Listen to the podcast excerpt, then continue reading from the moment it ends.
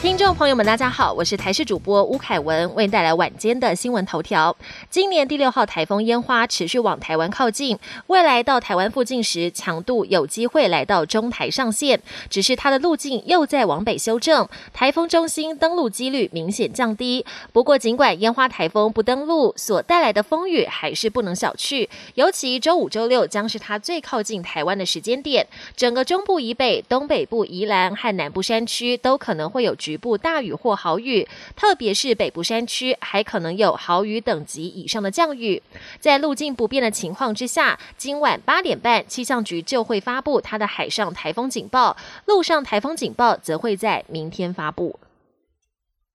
我国从五月十九号进入三级警戒，至今已经长达两个多月。随着今天新增本土疫情也是维持双位数，十六人确诊，这也让外界关心到底什么时候能宣布降级。指挥官陈时中讲得更明确，依照目前的疫情趋势来看，七月二十六号的确很有可能要降级，除非疫情出现很大的变化。他也透露，未来降级时的管理措施跟指引是否要修改，这两天就会公布。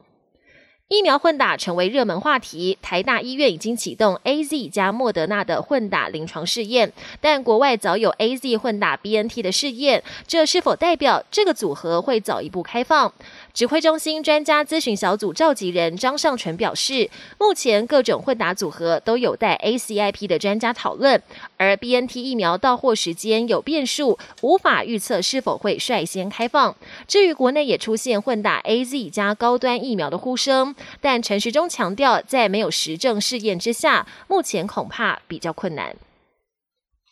国际焦点：阿富汗内战现在仍然边谈边打，炮弹跟火箭满天飞。阿富汗总统甘尼二十号在总统府主持伊斯兰教重要祭祀宰生节，带领政府官员祈祷。过程中突然有火箭划过天空，幸好有惊无险，但爆炸声震天。甘尼总统跟百官都很镇定，只有一名男子被吓得不知所措。画面看似滑稽，但也反映出人在战火下的惊恐与无助。全球极端天气频传，中国大陆河南暴雨成灾，其中省会郑州二十四小时内降下六百毫米的惊人雨量，防洪警报提升到最高的一级。不止马路变成一片汪洋，就连地铁站也遭到洪水灌入，导致乘客受困在车厢，水淹到了颈部。大陆当局出动部队到场救援，但已经传出至少有十二人丧生，五人受伤。